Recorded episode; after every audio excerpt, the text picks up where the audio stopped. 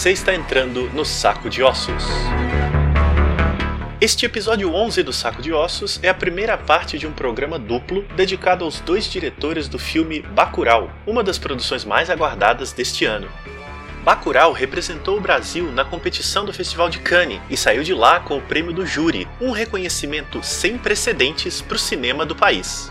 O filme tem direção e roteiro dos pernambucanos Kleber Mendonça Filho e Juliano Dornelles. Os dois são realizadores com amplo conhecimento e experiência no cinema de horror, e é sobre isso que eu conversei com eles.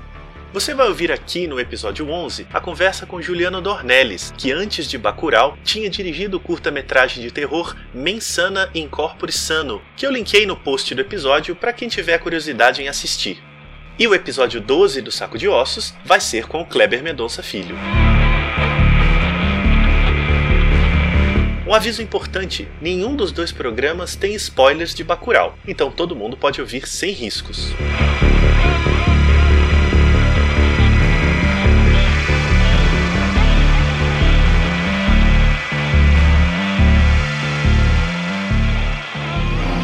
Ó, o caminhão furado aí, ó. O que foi? Tu viu alguma coisa estranha na estrada, não? Não, não vi não, por quê? Erivaldo chegou com o caminhão pipa todo furado de bala, cara. Melhor voltar. Engraçado, o povoado não tá nem no mapa, né? Como não tá no mapa? É Bacurau. Eu sei, ela falou que o nome era Bacurau, mas a gente não achou no mapa e tá sem sinal, né?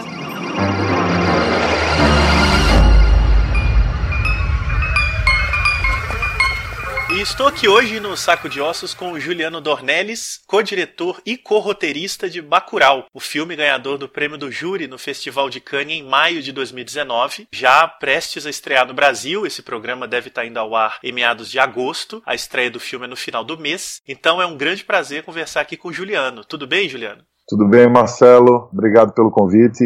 Prazer estar aqui no Saco de Ossos. Grande abraço aí para os ouvintes do seu podcast. Eu acho que talvez seja a segunda vez que eu participo de um podcast, então para mim é tudo muito novo e muito interessante. É isso aí. Que ótimo, muito bom. O podcast hoje tá a mídia do momento aí, né? Pois é, eu, eu escuto o do Mark Maron, né? O WTF. Sempre, quando eu tô precisando, sei lá, é, ir de um lugar para outro, eu, coloco lá as entrevistas do Mark Maron e me divirto muito, é muito legal. Começando agora esse, essa cultura de podcast, na verdade. Que venham vários outros aí para vocês participarem. Sim. Queria começar, Juliana, com uma coisa, obviamente, que tá na sua cabeça nesse momento, que é o Bacurau. Então a gente vai começar a conversa do final, né? É, muita gente Sim. ainda não viu o filme a essa altura, porque, como eu disse, o programa tá indo ao ar. A previsão, né, se tudo deu certo, é antes da estreia dele, então a gente não pode entrar em muitos detalhes. Mas já tem trailer rolando, teve alguns comentários na mídia quando o filme passou em Cannes, então alguma coisa básica a gente consegue trafegar. Então eu Sim. já vou iniciar com uma pergunta bem direta, a partir do que se comentou até aqui. Você acredita que Bacurau pode ser considerado um filme de horror? Eu acho que Bacurau é um filme de gênero. Eu acho que, como estrutura, eu acho que ele se aproxima mais de um western, porque a gente tem essa essa coisa de uma comunidade de um lugar bem isolado e afastado, é, uma vila pequena de uma rua com casas de um lado e do outro, e essa comunidade precisa de alguma forma estar lidando com uma ameaça externa, então eles se organizam e lidam com isso. Eu acho que isso é muito próximo né, dos westerns, mas depois de tanto tempo desenvolvendo esse roteiro, né, porque a gente, desde 2009, que quando a gente teve a primeira ideia sobre Bacurau, teve o primeiro clique, assim, não, vamos fazer um filme assim, né, com essas características, que eu vou, talvez, falar mais sobre isso mais à frente. Desde que a gente tomou essa decisão, né, desde que Bacurau to- tornou-se um, um projeto, de lá para cá, enfim, a gente vem desenvolvendo, claro que a gente não ficou fazendo só isso durante esse tempo, mas o filme ele passou por várias evoluções, vamos dizer assim. E eu acho que sempre, quando eu e Kleber a gente discutia uma cena nova ou uma situação específica no roteiro do, do Bacurau, eu acho que a gente estava sempre em mente, assim, tinha sempre em mente o uso, né, desses elementos do, do horror, mas não, mas nunca, nunca assim querendo fazer, ah, não, a gente agora vai fazer um filme de horror, ou agora a gente vai fazer um faroeste. A gente simplesmente foi, foi trazendo é, o nosso, o nosso interesse, o nosso amor, a nossa paixão por esse tipo de filme, deixando muito livre assim para essas referências que a gente acumulou durante a nossa vida cinefilia e deixou isso aflorar é, de forma muito irrestrita e, e, e, orgulhosa, assim, vamos dizer. Então, eu acho que tem muito mais a ver com a construção individual das cenas e aí o uso desses elementos dos gêneros, né, do horror, do, do, da ficção científica e do faroeste, por exemplo. Você e o Kleber têm referenciais e vivências próximos na relação com o horror ou vocês têm diferenças de gosto e isso se juntou na criação dessas cenas? Veja, é, Kleber é um. É como se fosse o meu IMDB ambulante, né? O cara é uma enciclopédia. Ele, enfim, é um cara que você. Se você. Não sei se você já foi na casa dele, mas tem, tem fotografias dele com, sei lá, 9, 8 anos. E a parede atrás, assim, no fundo, cheia de pôsteres de filmes. Eu acho que é um cara impregnado, assim, ele, ele não se cansa, né, de, de estar o tempo inteiro falando sobre cinema, falando sobre filmes. E, e, e eu, eu meio que vou vou, vou nessa também, assim, quando a gente tá junto, a gente tá sempre falando muito sobre cinema. É um trabalho muito mais de fazer um filme que a gente gostaria de assistir. Né? E aí, quando a gente fala de eu e ele termos gostos parecidos, eu acho que é uma coisa que vem de, desde quando a gente se conheceu e que a gente começou a trabalhar junto, acho que lá para 2004, que foi quando, antes de 2004, eu era apenas um frequentador né, do cinema da Fundação, que era o cinema que ele foi programador durante 18 anos, que foi um pouco acho que o responsável, um dos principais responsáveis por essa cinefilia tão forte aqui em Pernambuco, né, em Recife toda essa geração de, de, realizadores que não para de crescer e de surgirem novos nomes, novas pessoas super interessantes com ideias muito boas de cinema. E eu acho que o cinema da Fundação era um lugar onde as pessoas estavam sempre frequentando e, e, e convivendo ali, falando sobre cinema. E antes disso eu era leitor dele, né? Ele foi jornalista também, você sabe muito bem, vocês devem Sim, ter é. É, é, ido, é, ido pra Cannes juntos, talvez até dividido é. apartamento. É, a gente dividiu, a gente dividiu apartamento duas vezes em Cannes. Eu, ele, Olha. né, Eduardo Valente, Rafael Scarini, com outros jornalistas colegas e mas eu conheci o Kleber de cobertura de festivais, né? Ele como crítico é. de Recife, eu de Belo Horizonte, e aí pois você vai é. criar essa familiaridade, né? Pois é, então, aí eu já lá no final dos anos 90, né, eu já lia, né, as críticas de Kleber e eu morria de rir, eu achava tinha uma... eu já achava ele diferente do resto dos, dos críticos. Quando eu via que, que era uma matéria sobre algum filme, mas era escrita por Kleber, eu já me animava um pouco mais, então já, já tinha, eu já tinha esse interesse por ele desde antes. É, e nenhum crítico escrevia como ele no Brasil, porque ele tinha pois uma é. verve irônica, talvez da, isso, da vivência dele isso. na Inglaterra, né? Então ele tinha é, uma, um humor inglês, inglês, né? Aquela sarcasmo, é. Né, tal, é foda.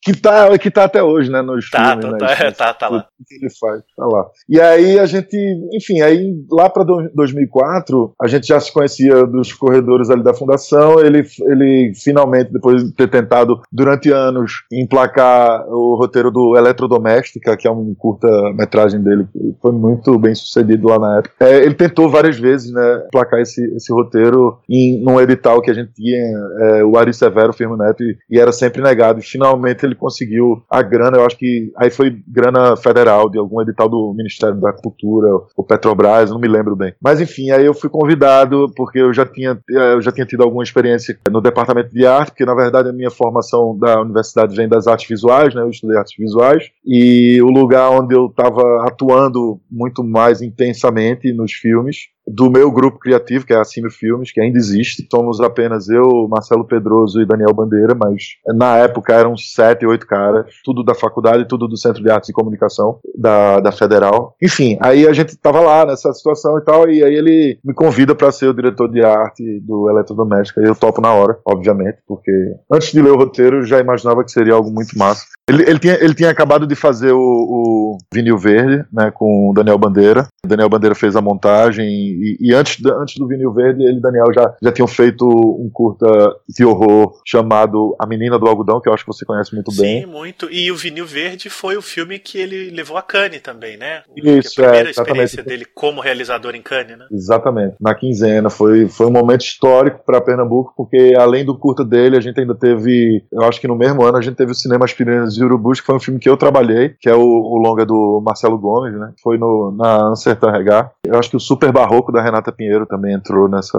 Não sei se foi no mesmo ano, agora, agora tô em dúvida. Mas enfim, a gente começou a trabalhar junto desde o Eletrodoméstica e isso, pô, lá se vão 16 anos, né? De parceria e de, e de amizade, enfim. Então eu acho que de lá pra cá, eu acho que como, como muito do que, do que eu. do meu interesse por cinema, eu acho que tem um pouco do dedo dele. É, eu acho que a gente nunca teve muita discordância em relação a filmes que, sabe, a gente meio que realmente a gente gosta, a gente tem um gosto muito parecido, pelo menos para um, para pelo menos essa, essa parte do cinema, que é o cinema de gênero, né? Essa parte dos anos 70 ali, do cinema americano, do cinema italiano. Eu acho que por isso que a gente vem fazendo tanta coisa junto desde então, a gente se entende muito fácil. E aí essa coisa do roteiro de Bacurau, ele fez com que a gente conseguisse colocar um monte de coisa que a gente sempre quis colocar num filme. E a gente teve tempo suficiente para deixar essas ideias amadurecerem, decantarem, continuarem fortes e algumas outras serem descartadas por já não, não fazerem mais o mesmo sentido que faziam quando a gente teve essa, né? E é isso aí. Eu acho que o trabalho foi esse, foi ter tido essa oportunidade. O, o bom de ter feito Bacurau depois de tanto tempo foi porque a gente pôde ter muitas certezas né, das, das, escolhas né, que a gente fez, é, porque a gente teve tempo suficiente para isso. O mundo foi mudando e a gente acompanhou essa mudança do mundo. Eu acho que eu acho que ter tido tanto tempo para fazer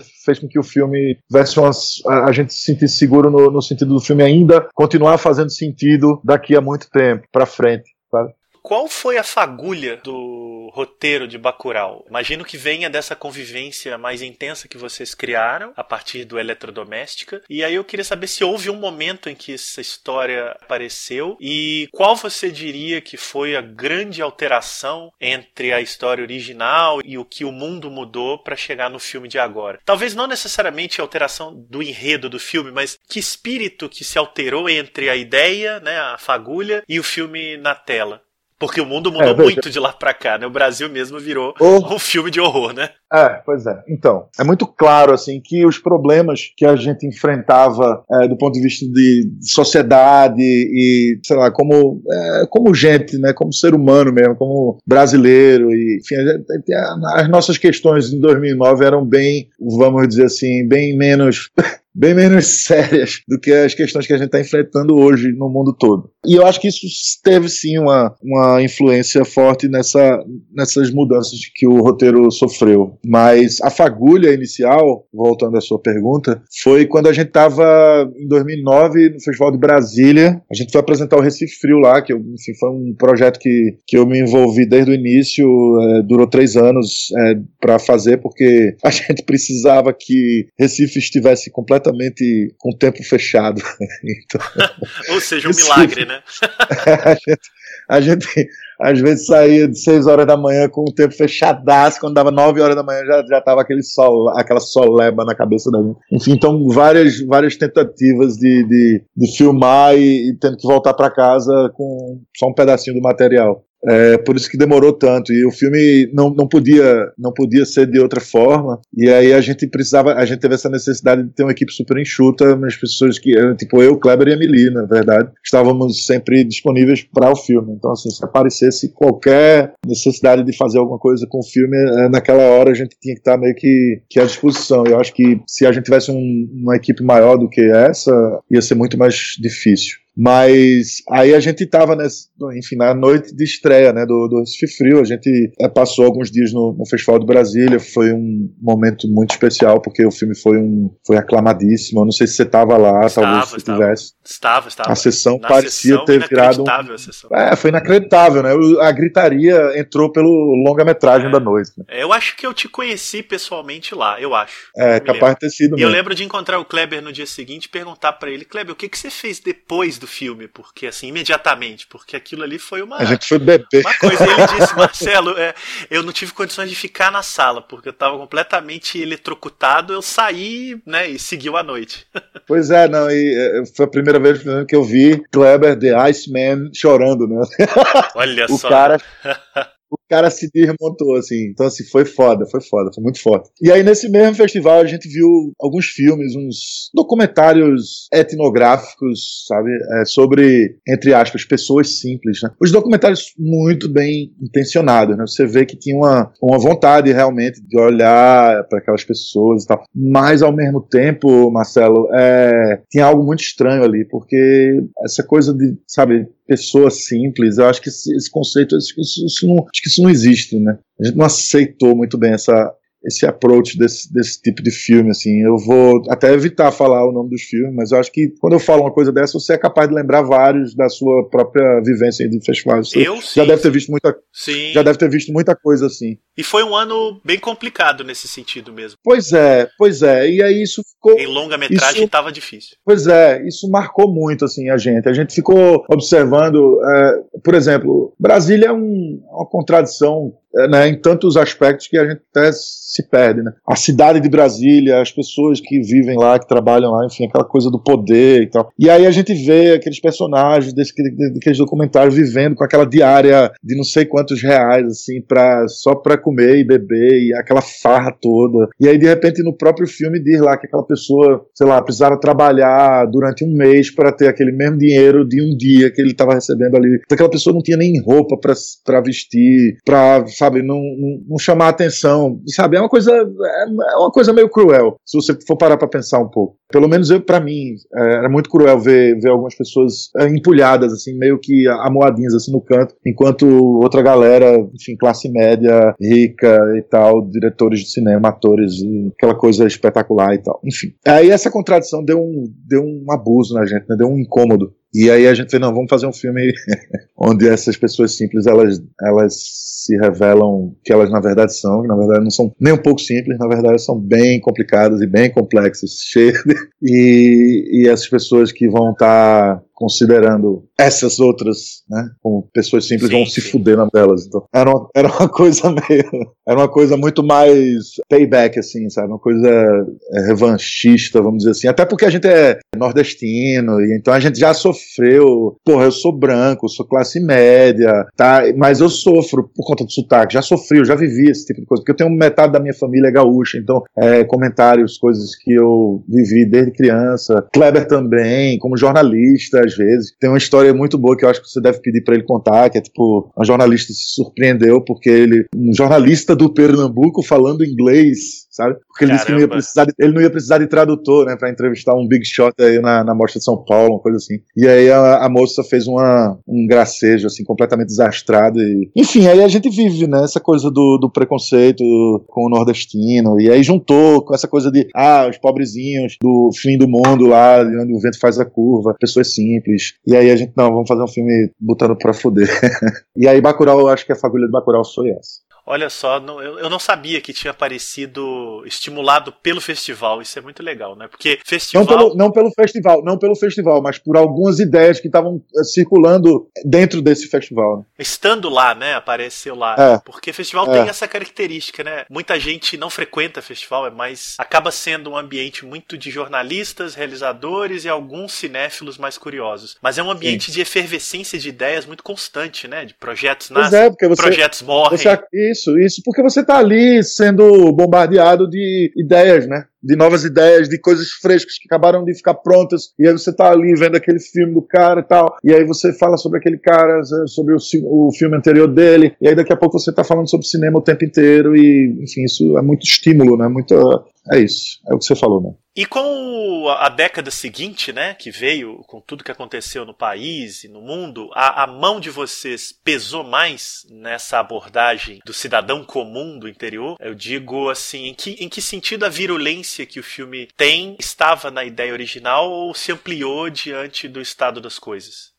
É que, na verdade, eu acho que a ideia era mais restrita a uma situação, uma problemática muito específica, que é essa, mas eu acho que quando a gente estava vivendo a iminência, né, a iminência ainda não tinha acontecido, era a iminência desse cara, desse porco aí, desse Donald Trump virar presidente dos Estados Unidos. Eu acho que isso estava mexendo, a gente já estava sentindo né, essa, essa serpente saindo do ovo, né, desde então. Essa coisa do fascismo tá voltando, né, saindo de dentro de um buraco. Do buraco quando tinha sido enterrado há muito tempo atrás. E, e, e aí a gente começou também, sei lá, a gente estava observando o Brasil e a, essa escalada do poder dos, das igrejas neopentecostais e a forma como, sei lá, figuras como Marco Feliciano, políticos e pastores, sabe? Tinha um monte de coisa que o mundo estava oferecendo, assim, tipo, de bandeja e a gente não tava, tipo, a gente não podia simplesmente virar as costas para isso e continuar tratando só daquele nosso tema que foi a fagulha inicial. E a gente, eu acho que, acho que aí teve essa, essa virada para uma coisa que acho que abarcou muito mais outra, é, abarcou muitas outras ideias, muitas outras é, observações da sociedade e tal. Eu acho que a partir disso foi onde o filme precisou mudar e, e aí deixou de ser o que ele era e passou a ser outra coisa. eu tô tendo um pouco de dificuldade de não entregar tanto ouro, né? Claro, então, claro. Ah, faz muito bem. Porque, enfim, o pessoal vai ver depois pessoalmente. Total, total. Espero que sim. Sim, esperamos. Juliano, e como é que foi trabalhar com o Udo Kier? Eu estou falando especificamente dele porque é uma figura muito emblemática do imaginário do cinema e também no imaginário do cinema de gênero, né? Tendo trabalhado aí sim. com Dar Argento, com John Carpenter. Se a gente ampliar um pouco mais, Lars von Trier, Fassbinder, sim, sim. né? Como é que chegaram ao Udo Kier e ter essa figura, esse alemão gigantesco no filme de é. vocês? Veja, Bacurau teve muita sorte, porque, na verdade, Bacurau é um projeto que, se fosse contar, tipo assim, ah, o primeiro edital que a gente ganhou para desenvolvimento de roteiro, foi lá atrás, eu acho que a gente nem tinha grana, nem tinha primeira grana para fazer o som ao redor, por exemplo. Então, assim, é, a gente teve muita sorte de que o som ao redor e depois o Aquarius foram dois filmes muito bem sucedidos. Isso deu muita força para o projeto seguinte de Kleber. Né? É, isso pontuado, né, eu acho que é, uma, uma das sortes foi, por exemplo, o Kleber estar tá em Hollywood, num Hollywood Film Festival, sei lá o que, Hollywood Latin America ou Brazilian Film Festival, algo do tipo. E tá numa festa, numa casa lá, numa dessas casas, não sei se em Beverly Hills, mas sei lá, em algum desses lugares é, daquele ambiente. E, e, nessa festa o Udo Kia tá lá e, e, e, uma amiga em comum, né, do, de Kleber e, de Udo, teve a ideia, não, vem cá que eu quero é, lhe apresentar uma pessoa e tal. E aí quando o Kleber viu, era o Udo Kia, né? O Udo tinha visto Aquarius, tinha gostado muito do Aquarius, então aí é por isso que eu falo, né? Bacurau teve sorte nesse sentido, porque o Aquarius ele, ele fez com que o Udo se interessasse por Kleber e, e fez com que o Udo dissesse: Ó, oh, eu quero trabalhar com você, então vamos, vamos fazer isso acontecer, né? De alguma forma. E aí, desde então, quando eu e Kleber a gente finalmente sentou, né, terminou a, toda a carreira de festivais e de lançamentos do Aquários, Kleber pôde voltar para casa e se concentrar e tal. E disse: Ó, oh, não, agora a gente vai cuidar do roteiro do Bacurau e vamos chegar no nosso, no, na nossa versão final, porque, enfim, a gente já está com a grana, vamos embora. É, sem falar, né, só abrindo um parêntese, né, além de ter Udo, né, é, a gente teve também, de novo, uma parceria fundamental, essencial com a SBS, né, com o Said Ben Said, que é o nosso coprodutor francês. Sim, e ele já tinha produzido o anterior, né? Tinha entrado numa etapa mais perto do fim, assim, vamos dizer assim, de Aquários, mas ele entrou em Aquários, ele assina o filme como produtor, ele e o Michel Merck, que é o sócio dele. E aí, desde 2016, quando eu tava lá em Cannes, e aí a gente conversou com o Said, aí é isso, aí é essa coisa, né, desse tempo certo, né, que Bacurau teve para acontecer, porque aí possibilitou essa, essas duas, vamos chamar de aquisições, assim, pro filme, né, que é tipo ter a SBS e ter é, Udo, né. E aí, quando a gente sentou para escrever o roteiro, a, a, versão final, porque a gente já tinha outra versão, né? já desenvolveu o personagem Michael, né, que é o, o nome do. É, é, é, um nome, é um nome que pode ser alemão, né? Michael, ou pode ser em inglês também, Michael, pensando já em Udo. Então, eu me lembro que tinha lá no quadro, da, a gente tinha um quadro com uma espécie de escaleta e tal, e eu me lembro de ter desenhado já o rosto de Udo, assim, com uma, uma, uma fala, né, que a gente já tinha escrito e estava lá.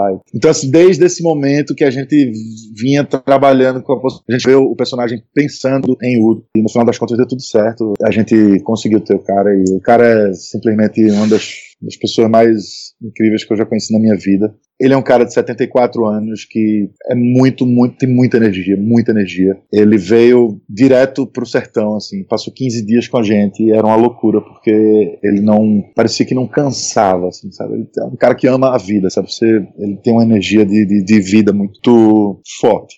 Pegou muito sol, imagino. Pegou muito sol, mas sem reclamar, assim, achando tudo. Ele é muito, ele tem um espírito aventureiro muito, muito forte, sabe, Marcelo? E ele é muito amoroso, é um cara muito afetuoso, bem diferente do, do clichê do povo alemão, né? Que é o povo frio e tal, mas não tem nada disso. Ele é um cara muito engraçado e tá o tempo inteiro puxando conversa e, sabe, querendo se envolver com, com as coisas. E, enfim, ele, ele leu o roteiro, ele gostou do roteiro e se, eu acho que ele se divertiu muito fazendo o filme. Ele falou uma coisa muito bonita, eu acho que foi na coletiva de Cannes. É, ele falou que já fez mais de 200 filmes na vida, 100 desses filmes são ruins, 50 você pode aproveitar um pouco se você tiver, sei lá, bebendo alguma coisa. Os outros 50 são bons.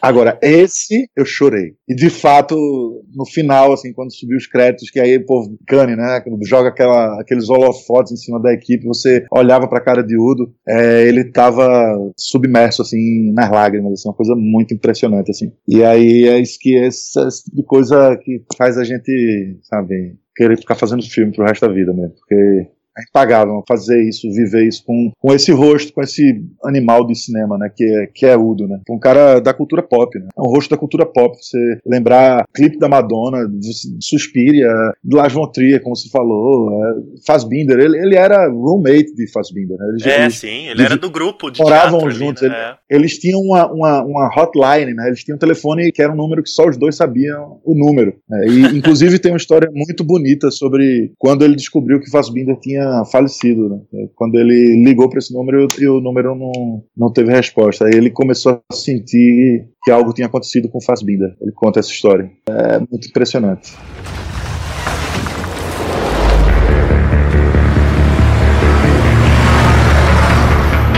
Estou aqui para pedir ajuda de vocês. Quem foi que fez isso? Não sei. Mataram sete de ontem para hoje. Por que vocês estão fazendo isso? O seu curta de mais repercussão é de 2011 e se chama Mensana Incorpore Sano, que é um conto de horror aí que parece saído, na minha opinião, daquelas revistinhas pulp que começam com uma história de cotidiano, de atmosfera aparentemente normal e vai virando um grande pesadelo. No caso do seu filme, é um pesadelo muito sarcástico e muito crítico, né? Eu queria Sim. que você comentasse um pouco da experiência desse curta. Ele foi exibido no Festival de Locarno, né? Um festival muito importante aí na, no circuito. Em que medida você vê esse filme também como uma história de horror? É, veja, eu acho que Eu, eu acho que a gente tem uma coisa da, da, de, de, lidar com, com os nossos bichos internos, né? É, eu acho que Mensana um pouco sobre esse bicho interno, um dos bichos internos, né? Que a gente tem que estar tá sempre lidando durante a vida. Eu acho que o Mensana, ele, ele, ele é um reflexo de coisas que a gente vive na nossa nosso cotidiano, dessas obrigações que a gente tem de, de estar o tempo inteiro cuidando da nossa saúde, gasta muita energia pensando em, sei lá, eu no meu caso, tenho uma, eu gosto muito de comer, né? Tenho uma dificuldade é, de manter minhas taxas é, controladas e não engordar muito. Isso acaba virando para nós, isso vira um bicho né, interior, você tem que estar o tempo inteiro lidando com ele. É claro que cada pessoa lida com mais de um bicho interior. Assim. Acho que Mensana é, um, é, so, é, sobre isso. E é um exercício de, tipo, até exagerar, né? É um exagero, né? É tudo uma, uma grande piada, né? Sobre, sobre essa coisa do culto ao corpo e eu acho que eu acho que tem a ver com meus interesses, né? Também minhas ideias elas sempre elas sempre têm relação com o corpo, assim, de alguma forma, é coisa da cabeça comandando o corpo. Bacurau sai um pouco disso, mas na verdade não. Tem também né, muitos aspectos desse tipo de interesse meu, assim. Mas eu não sei. O Mensana é um filme que eu precisava precisaria até rever. Faz muitos anos que eu não, não encontro com ele, assim. Mas eu me lembro me lembro que era uma uma vontade fazer um filme é, desse tipo de é um desafio de ter um, um, um, cara, uma imagem né, de um fisiculturista, né, que é uma imagem por si só já muito impressionante. Né? É uma imagem, cara, que é um tipo de obsessão que me interessa. Assim, cara, pessoas obcecadas, né, tipo esse povo é, que vai até um, extremo, assim, por, por conta de suas, é, das suas obsessões. E você trabalhou com um fisiculturista profissional, né? É, Flávio Danilo, ele é ele era um cara que ele não era do não era o grande. A gente tem aqui tinha na época o, o tetracampeão brasileiro de fisiculturismo, que era o Marcelo Caldas. Eu acho que o nome dele era esse. E esse cara era o corpo dele era uma coisa assim muito impressionante. Mas o Marcelo ele estava sempre interessado em fazer o filme, mas ao mesmo tempo ele desaparecia e aí quando a gente marcava uma coisa ele dava uma desculpa e aí eu comecei a sentir que talvez eu estivesse precisando de alguém que tivesse um, um nível de comprometimento diferente desse. Né? Eu não, não queria estar tendo que convencer o cara a embarcar numa ideia completamente maluca que era a desse roteiro. Na época era mais difícil ainda, né? Porque ninguém estava acostumado a fazer um filme desse por aqui. Ninguém, ninguém entendia direito. Imagino. Aí, e aí eu e aí tem esse cara, Flávio, que foi um dos caras que a gente, a gente entrevistou uns 30 fisiculturistas. Eu nem sabia que tinha tanto fisiculturista aqui em Pernambuco, mas, pô, tem campeonato, tem tudo enfim, na época. E aí esse cara era um cara que ficava ligando, velho, todo dia, atrás da gente, perguntando, e aí, já decidiram, tal, não sei o que, quer que eu volte aí? Eu fui bem, mas, pô, será que eu fui bem? Porque vocês não me dizem nada? Então, assim, eu fui ficando cada vez mais cativado por essa, por esse interesse dele, né, em participar e tal. E aí foi isso, aí eu disse, ah, não, velho, vamos ficar com quem tá afim de fazer mesmo. E aí a gente teve que investir uma grana nesse, nesse corpo, né? A gente gastou uma grana com um puta médico especializado dessa área e sim, a gente teve uso de anabolizantes. O cara ganhou 18 quilos de massa muscular. Para o filme. Para o filme. 18 quilos. Caramba. Então, assim, além da, além da parte da preparação de ator, né, que foi impressionante, foi um trabalho impressionante da Amanda Gabriel, que até hoje trabalha como preparadora de, de elenco. É, além desse trabalho, é, que eu acho que Flávio foi uma grande revelação, não entendo como é que ele nunca ganhou nenhum prêmio de melhor ator. Eu teria dado facilmente, porque tem momentos no filme que não é qualquer um que consegue fazer aquilo ali que ele fez, não. Mas, enfim, é, além disso, teve a preparação do corpo, né, pro filme. Então, gastou-se uma grana para deixar o cara monstruoso daquele jeito. é, pois é. E eu acho que isso, isso para mim é muito, isso para mim é muito legal assim, né? porque cara, você vai fazer um filme e aí você simplesmente Sabe, é, é, é, super inusitado, né? E foi divertido para mim, foi divertido para ele. Depois disso, ele pôde competir, né? Ele, ele, ele se, ele se qualificou para umas, umas competições, enfim. Né?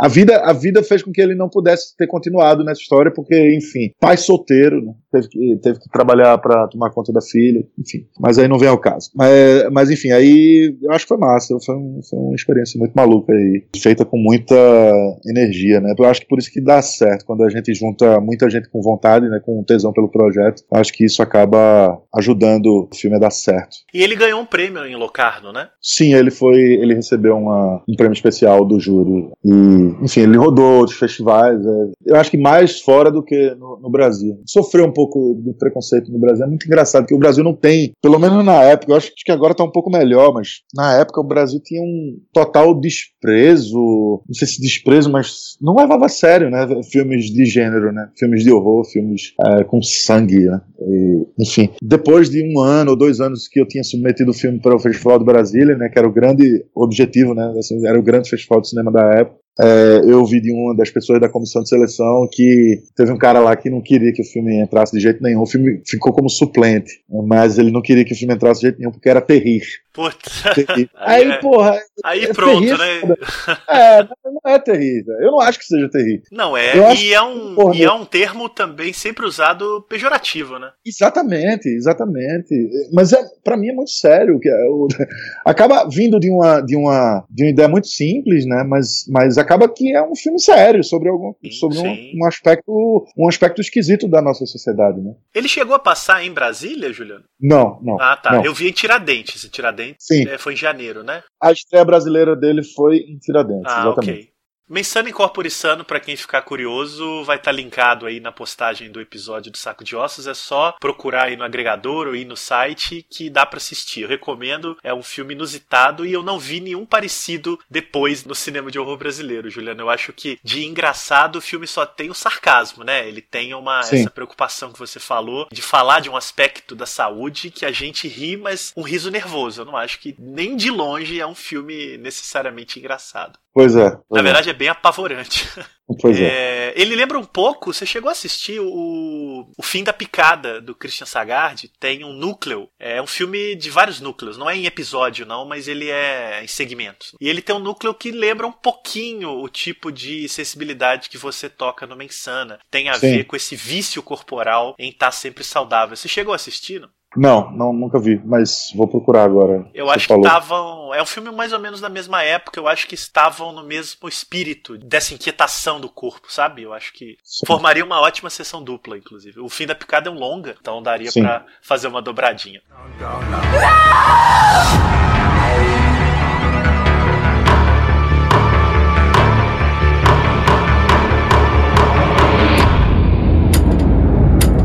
relação à sua vivência, seu interesse no horror, Juliano, você falou um pouco do seu histórico de cinéfilo da fundação que o Kleber fazia programação. Mas antes disso, você já se interessava por filmes? Ou você tinha ou tem hábito de ver filmes de terror? Ou é algo que apareceu na sua experiência como já realizador, tanto na direção de arte como na direção agora? Eu acho que eu, eu, tenho, eu tenho uma relação com, com a arte muito cíclica, então eu vivi vários ciclos na minha vida. Né? É, nos anos 90 eu ainda, ainda era muito novo, é, mas eu, claro, já gostava muito de cinema, me interessava, mas eu me interessava não, não de forma tão, tão específica. Mas eu acho que ao começar a conviver com figuras como Daniel Bandeira, com Kleber e outros tantos, Maurício Targino, que é um amigo meu, enfim, Diogo Almeida, é, eles eram da Cine Filmes. Eu acho que a partir da, da convivência com eles eu desenvolvi realmente um, um gosto muito apurado assim para esse tipo de filme e durante muito tempo eu consumi muito esse tipo de filme porque inclusive eu faço parte dessa geração que começou a ter acesso a qualquer filme né, por conta da internet. Eu não acho correto hoje. Na época eu não tinha nenhuma crise de consciência em sair baixando filmes e assistindo qualquer coisa que fosse. É, hoje em dia eu tenho um, um- código ético assim, de eu só baixo filme que eu sei que não vai ter como eu ter acesso a esse filme, porque esse filme ou não tá, ou não vai ser distribuído, tá fora de catálogo. Aí eu vou atrás dele e dou um jeito de assistir. Mas filmes que eu sei que eu posso comprar eles iTunes ou em DVD ou qualquer coisa que seja, eu prefiro seguir por, por essa por esse caminho. Mas na época eu não tinha nenhum peso na consciência, então era o dia inteiro baixando filmes e consumindo isso. Até porque quando eu comecei a desenvolver técnicas, né, eu fiz cursos de efeitos visuais, eu, enfim, vinha da, da tradição das artes plásticas, eu sempre fui uma pessoa muito envolvida com desenho, eu sempre desenhei muito. E aí tudo, toda essa coisa visual do cinema, né, toda essa plasticidade do cinema, acho que o horror ele, ele, ele usa muito isso é, em seu favor e, faz com que essas imagens de cinema elas sejam muito genuinamente imagens de cinema, sabe? É, tem um poder muito forte. A expressividade da, de um monstro ou de, uma, de algo muito violento, do próprio sangue. Eu acho que o sangue é um elemento extremamente cinematográfico que mexe com nossos pesadelos, com os nossos medos é, infantis. Né? E tudo isso passou a ser um, uma obsessão minha durante muito tempo e depois eu acho que diminuiu um pouco. Eu já não me sinto tão, tão cinéfilo hoje em dia como eu era no início dos anos 2000, mas eu sempre estou tentando acompanhar assim, e, e assistir esses novos filmes que andam fazendo. Apesar de que é isso, é, é, eu estou um pouco, um pouco triste porque eu não, eu, eu, eu só consigo me interessar pelas coisas que já foram feitas há muito tempo atrás. sabe? Às vezes eu prefiro rever um filme do que tentar algo novo e me decepcionar no meio, como é é? Sim. Eu não sei se você se sente da mesma maneira, mas, mas eu não, eu, Varia, eu não tô varia, sozinho, eu depende não do tô dia. sozinho, exatamente, eu não tô sozinho nessa história. Eu acho que isso é uma coisa que acontece muito. Pois é, o que eu senti nos últimos tempos é que eu escolho mais o que ver na dúvida. Então, é, isso que você falou é uma vivência muito de juventude. A gente via tudo, baixava É. tudo, alugava tudo e o tempo parecia se multiplicar. Quando a gente vai ficando mais velho, o tempo parece que cai para metade, então a escolha começa a contar muito. Aí Exatamente. é óbvio, eu vejo muito menos coisas arriscadas hoje, né? Tipo, totalmente no escuro Exatamente. do que eu via há 10 anos atrás. Exatamente. É, na verdade, você explicou um pouco melhor do que eu, é, mas eu, eu opero um pouco por aí também. E você me fez lembrar uma, uma outra coisa. Teve um, um momento pré-cinema da Fundação, que era o momento Classic Video e SMS Video, que eram duas grandes locadoras daqui de Recife, que a Classic, inclusive, fechou só esse ano. Ela estava tentando sobreviver até esse ano e não aguentou. Mas eram locadoras que tinham um catálogo fuderoso, assim, de, de,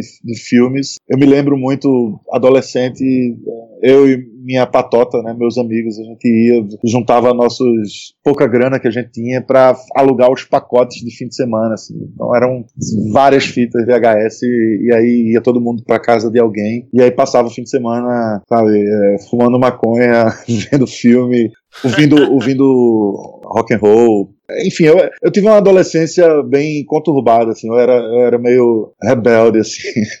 Eu dei muito trabalho à minha mãe, depois eu melhorei, mas, mas, mas a gente fazia muita, muita merda pela rua, e, e mas tinha os, os finais de semana de, de se juntar para ver filme, assim, era muito massa, assim. Só uma memória que me veio agora, porque você falou essa coisa da, de alugar filme. É, muito bom. Eu também, eu sou de uma cidade do interior de Minas, que a gente fazia, juntava três, quatro para alugar cinco filmes e entregar uma semana depois, e aí cada um ficava Isso, aí fazia um, rodízio. e a gente ia trocando ao longo da semana. É. Numa dessas, VHS bombavam, né? A gente tá falando de terror, eu vi quase todos os mais clássicos aí, ou pelo menos os filmes que a gente tem no imaginário dessa década de 80, nessa, nesse troca-troca. América. Video, os nossos filmes explodem como dinamite.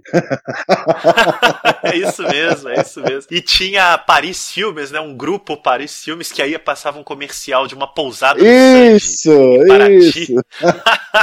Não sei se você Será que se essa lembra. pousada, Depois eu descobri será que, era essa pousada ainda existe, hein? Cara, não sei. Eu... Porra, velho, eu acho que seria uma grande ideia fazer um festival de cinema na, Imagina. na pousada de Santos. Que demais, cara. E eu lembro de, depois, anos depois, saber que o dono da Paris era dono dessa pousada, então ele colocava os comerciais no Mas VHS. é claro. Pô, e os VHS tinham propaganda de companhia aérea também. Não sei se você se lembra da Varig, Varig, Varig, grande época, né? Grande época. América Video. Onde você encontra filmes com muita energia e alta tensão. Temos as melhores produções, as estrelas mais brilhantes e a coleção mais explosiva de filmes. Oferecemos o que há de mais sensacional e eletrizante para que você estoure a boca do balão.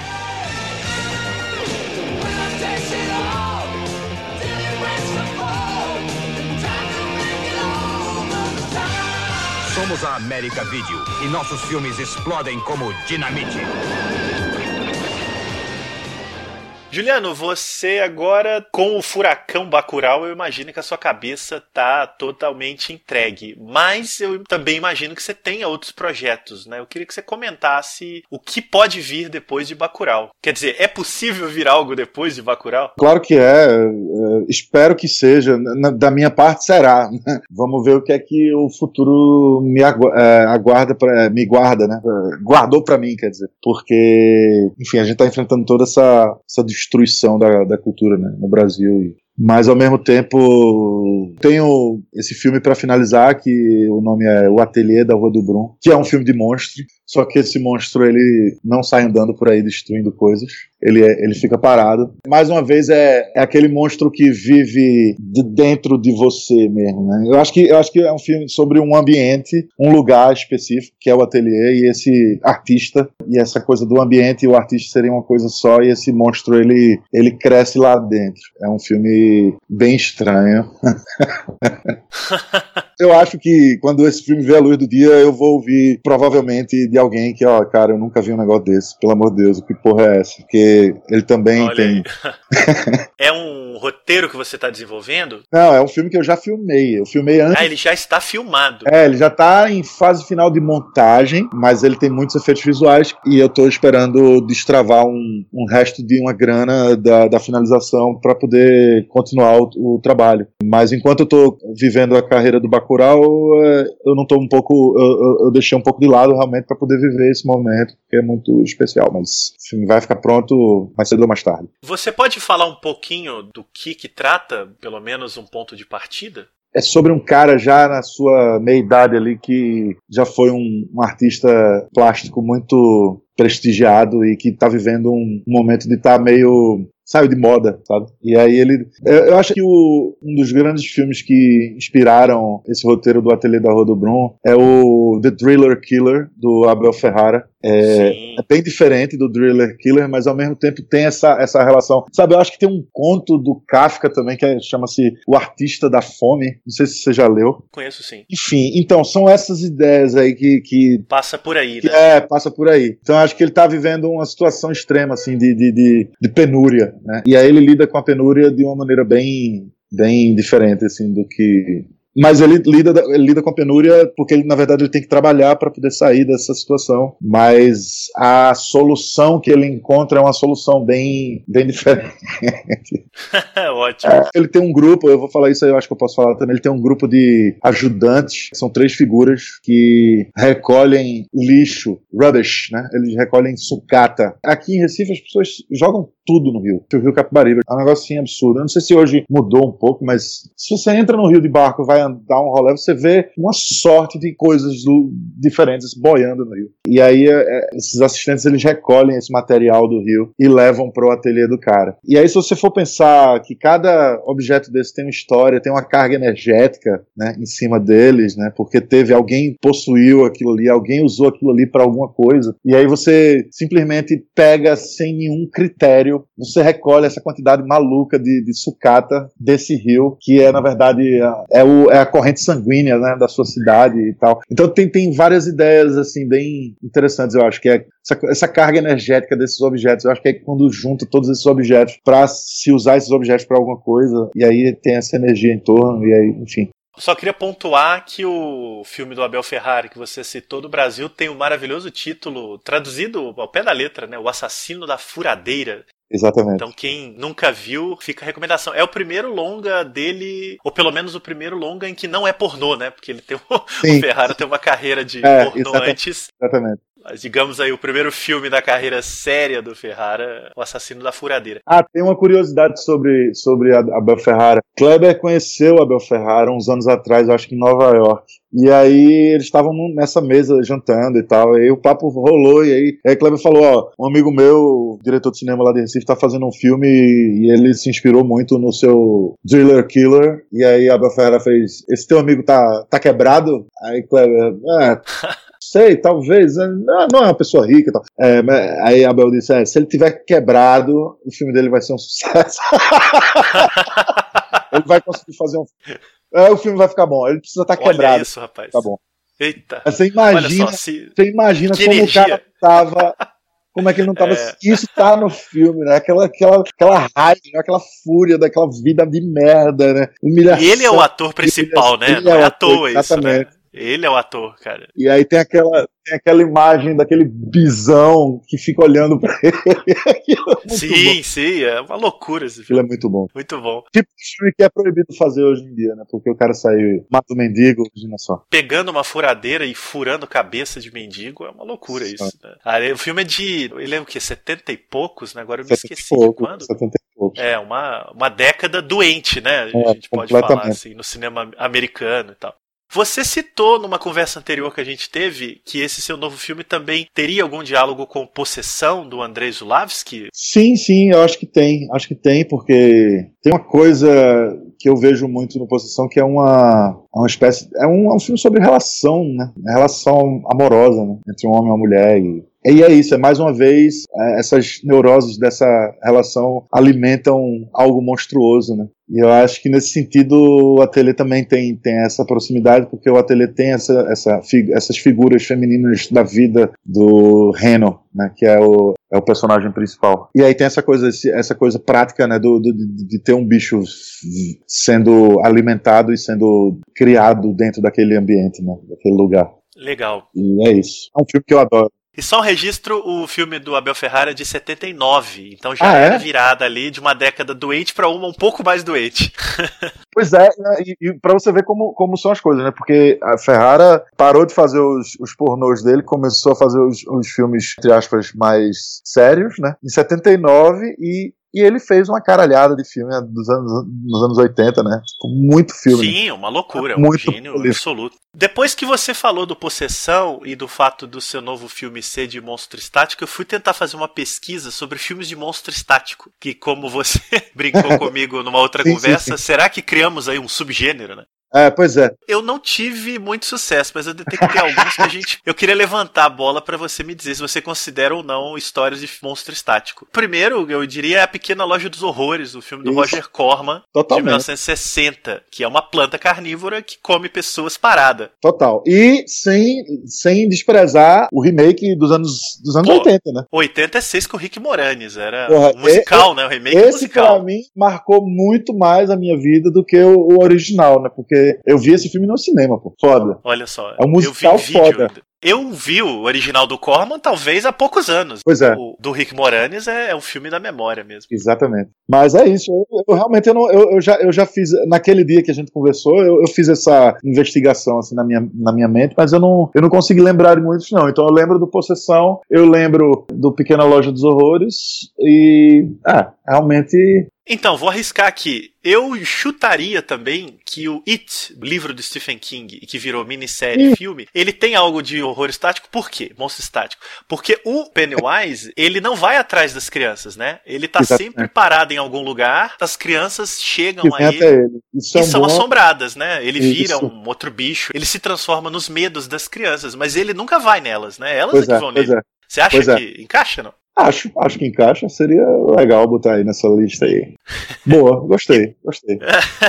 E principalmente porque a imagem clássica do It é aqueles olhinhos que estão ali embaixo, da, dentro do, do sewer ali, né? Do esgoto ali, né? Você vê aquele bicho ali, ele não vai sair dali, ele tá ali, né? É, ele é uma figura que fica lá segurando balão enquanto as crianças ficam olhando pra ele de longe. Ele, ele não avança nelas Sim, sim. como o, o monstro clássico, né? E É. por fim, eu também cheguei num recente, mas aí é um spoiler alert, é que é o Babadook da Jennifer Kent, Puta que pariu, como é que eu posso ter esquecido do Babadook? que ele tá. Termina, spoiler aí, né? Ele termina com ela criando um monstro no porão, né? Exatamente, exatamente. Mas é isso, né, cara? A gente, se for abrir um pouquinho, né, essa, esse leque aí de possibilidades, a gente, a gente encontra mais coisas. Eu acho, eu acho que Burbs, eu acho que é do Joe Dante, que é com o Tom Hanks. Ele tem um- uma família, ele, ele se muda para um subúrbio e aí tem a- aquela casa com aquela família super esquisita. Eles não saem de lá de dentro, né? Eles estão lá Sim. vivendo a vida. Enfim, eles eles estão estáticos lá, né? Ele é que vai curioso entrar na casa, investigar e termina se fudendo. Termina. Esse no Brasil tem um maravilhoso, aqueles títulos vizinhos são um brasileiros. terror. Isso, exatamente. Isso. Meus vizinhos são terror. Pois Mas é. bem lembrado, é a coisa de ir atrás do horror e ele tá lá na dele só aguardando pra morder. Pô, mas é tão clássico isso ao mesmo tempo, se for pensar, vai, vai, vai achar mais. Porque é tipo assim, não vá ali, não vá ali porque ali é perigoso. Não entre naquele. na- não entre naquela caverna, não vá naquela casa. E aí, quem é criança, né? Que na verdade os nossos pesadelos, os nossos medos, eles se desenvolvem quando a gente é criança, né? Então é, é- é- a curiosidade é que faz essa, essa coisa toda, né? Então. Mas aí eu acho que sai um pouco, porque também ao mesmo tempo eu tô. eu- quando eu falo monstro estático, é aquele monstro que vive dentro de nós mesmos, assim, sabe? Sim, sim, claro, imagino. a Muito bom. produção da nossa cabeça e do nosso corpo ao mesmo tempo. Mas eu acho que já dá pra montar aí uma mini mostra de monstros estáticos. Boa.